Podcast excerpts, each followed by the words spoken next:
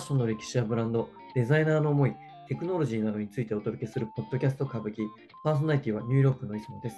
そして今回も松さんに来ていただいております。松さんよろしくお願いいたします。よろしくお願いします。とでは、えーっと、今までクロムハーツとデザインとというところでお話をしていきましたが、今回は、えーどうどういった、えートピックをお話しいただけますか？はい。えっと、今回はですね、まあ、クロームハーツがうん今日本でまたすごい人気なんですけど、はい。そもそもじゃあ日本でどう人気になっていったのかうんうんうん。っていうところを少しお話できたらなと思います。はい、そうですよね。あの、アクセサリーっていうと、やっぱりクロムハーツっていう方も多いんじゃないかなと思うんですけど、はい。なんかそこまでにこう、有名になったところの、なんかこう、流れとかっていうの確かに気になるところですね。そうですよね。うん。じゃあ早速お願いします。はい。まあ、クロームハーツがですね、うん日本で広がった要因として、うん。うん、コムデ・ギャルソンとユナイテッド・アローズは外せないキーマンなんですよね。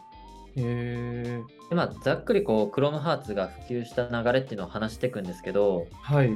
まあ、まずこう、ギャルソンの関係者が、うん。ユナイテッドアローズにクロムハーツを取り扱うように後押ししたこともあって、うんうん。ユナイテッドアローズが1999年からうん。2016年かにかけてライセンス契約を結んで、うん。国内のクロムハーツを運営していたんですよ。ああ、はいはい。で、まあ、ギャルソンとそのクロムハーツの関係性っていうのは、後ほどちょっと詳しく話しますね。はい。で、そしてその2016年にライセンス契約が終了してからは、うんユナイテッドアローズの店舗からクロムハーツはなくなったんですけど、うん。うん。それまでは実際に店舗でも販売してましたね。やっぱりこう、日本で大手のセレクトショップでクロームハーツを扱うっていうのは、それだけこう見る機会も多いですし、うん。多くの人に知れ渡るので、うん。日本でやっぱり知名度を高める大きなきっかけになったとは思います。ああ、そうですよね。あの、ちなみにライセンス契約っていうのは、はい。あの、じゃあ今回で言うと、そのユナイテッドアローズがクロムハーツに、えっ、と、契約をして販売してもいいよっていう権利を得たっていうような感じそうですね。そんな感じになります。ああ、わかりました。はい。そこの流れもあって、うん今でもユナイテッドアローズイコールクロムハーツ扱ってるお店っていうイメージが強いとは思うんですけど、そうですね。僕もその一人です。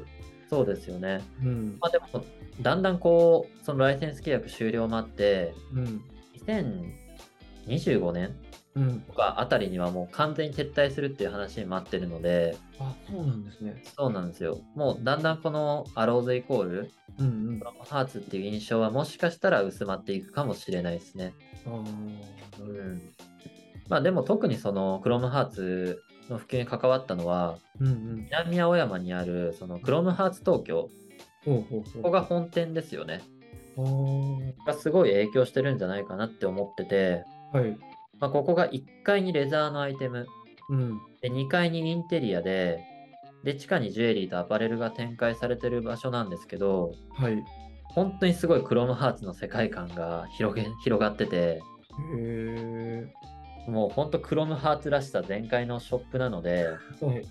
クロムファンはこぞって足を運んだらしいんですよ。あ、そうなんですね。そうなんですよ。で、このストアすごいその他のお店と違うところがあって、うんうんコンセプトがアットホームなんですよね。うん。ほうほうほうほう。なんで家に感じられるような店舗になってて、うーん。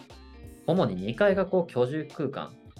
キッチンとかリビングとかうんベッドルームとかバスルームとかトイレとか書籍とかあるんですけど、こういうの通常のお店にはないじゃないですか。はい。なんで割と親近感があるお店になってて、へえ。そのクロムのゴッツさとは裏腹に、うんうんここに住みたいっていうファンの人もいるぐらいだったらしいんですよ。うん。それぐらいこう居心地がいいというか。お家みたいな空間になってるんですよね。えちなみにこちらってまだあるんですか？今まだあります。ああ、そうなんだ。中見ることもできますしね。あ、へえ。面白い。で、このお店の各フロアには、クロムハーツっぽいこうデザインだったりとか、うん。シルバーパーツがいろんなとこにあるんですけど、はい。それこそお店のうん。門のところに、うん大きいシルバーパーツも付けられたりするんですよ。え、ってことは外にってことですか？外にです。壁に埋め込められてるんですけど、へ すごいなんかこう、クロムハーツのお店はもちろんなんですけど、美術館みたいな雰囲気がすごいあります。あなるほど。確かに、クロムハーツのお店って、僕もあの大阪の心斎橋のところ前行ったことあるんですけど、はい、今もちょっとあるか分かんないんですけど、なんか美術館みたいな雰囲気っていうのすごい分かります。そうなんですよ。はい。まあ、やっぱここ辺のところが、その、もともとリチャードが、うん、やっぱりインテリア関係というか、うんうんうん、家具関係にこだわってたんで、そういう仕事してたんで、やっぱそういうこだわりもあるのかなって思ったり。はあなんでもうお店ごと世界観丸出しなんですよ、やっぱ。丸出し。そうなんですよね。なんでまあ今でも行けるので、一回こう、クロムの直営店の雰囲気を味わってみたい人は、うん、行ってみたいところですね。確かにそうですね。うん、なんか、あの、アットホームっていうところで掲げられてたと思うんですけど、ちょっとなんかこう、洗練された感じはするので、僕はちょっと入りにくかったっていうイメージは最初ありましたけどね、大阪の店舗にああ、まあそうですね、はい、確かに。うん、でも東京の方もぜひちょっと行ってみたいなと思いました。そうですね。まあもう本当、観光程度に行ってみるのも面白いかなと思います。うん、で先ほどちょっとそのコムデ・ギャルソンとクロムハーツの関係性、後で触れますねって言ったんですけど、はい。まあ、ここからちょっとコムデ・ギャルソンとの関係性をお話ししていこうかなと思います。はい。まあ、ギャルソンとクロムの両者の関係っていうのはちょっと古くて、うんうんうん、1991年に遡るんですけど、はい、まあ、この時フランスのパリで開催された、うん、コムデ・ギャルソン・オムプリュスの91年 SS コレクションのショーに、うん、クロムのデザイナーのリチャードが出演するんですよ。へまあ、この出演の経緯僕もよくちょっと分からなかったんですけど、はい、まあ、この共演をきっかけに、川久保さんが、うん、コムデ・ギャルソン青山店で、うん、一時的にクロムハーツの取り扱いをスタートするように働きかけたらしいんですよね。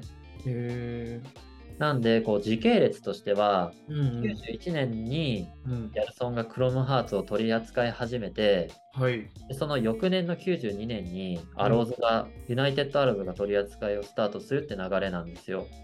結構トントンと来てますね。そうなんですよね。うんうん、まあなんで、クロムハーツをこう初めて日本に持ってきたのが、うん、実はコムデ・ギャルソンでで、その人気を高めたのがユナイテッド・アローズなんですよ。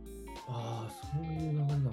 だからこう、アローズが初めてクロムを持ってきたみたいな印象も強いかもしれないんですけど、うんうん、この裏にはなんとコムデ・ギャルソンの働きかけがあったよっていうところが面白いんですよね。うんまあやっぱ川久保さんのこう先見の明を恐るべしっていうポイント というかやっぱりいろいろ時代を切り開いてきた方なのですごいですねそこへんの嗅覚はもう幼稚な表現になるんですけどさすがだなって思いましたねすごいなでギャルソンとそのクロムは2021年にもう一度コラボをして、うんうん、ドレスだったりジャケットを出したことでも話題になったので、まあ、またもしかしたら今後もコラボする機会もあるかもしれないですね。うん、ああ、なるほど。ちょくちょくコラボしてたって感じなんですか、ね、そうですね。うん。なるほど。いや、でもその、やっぱりこう、立役者がいたというか、うん、そういう流れがあって日本で広まってきたっていうのは、面白いなと思いますね。そうですね、まあ、海外のブランドなので、うん、やっぱり日本に連れてくる人がいなかいないとわからないですし、うん、そうですね、ほど大きい影響がない限り、うん、なかなかこう浸透していくのって難しいのかなって思うので、うん。まあ、今みたいに特にネットが全然広がってない時代だったでしょうしね。あそうですねなんでこう人とのつながりっていうのが余計大事な時代だったと思うので、うんうんうん、まあ、これだけこうクロムが広がったっていうのは川久保さんしかり、うん、ユナイテッドアローズのその時の責任者の方、うん、たちのおかげなのかなって思いましたね。確かにそうですね。というところで日本で広がった、まあ、背景っていうところは、はい、はい、だいぶ理解できたなと思います。はい。今後もファッションについての内容を発信していきますので、まだチャンネル登録をされてない方はチャンネル登録よろしくお願いします。えー、それでは今回のゲストはまちさんでした。ありがとうございます。ありがとうございました。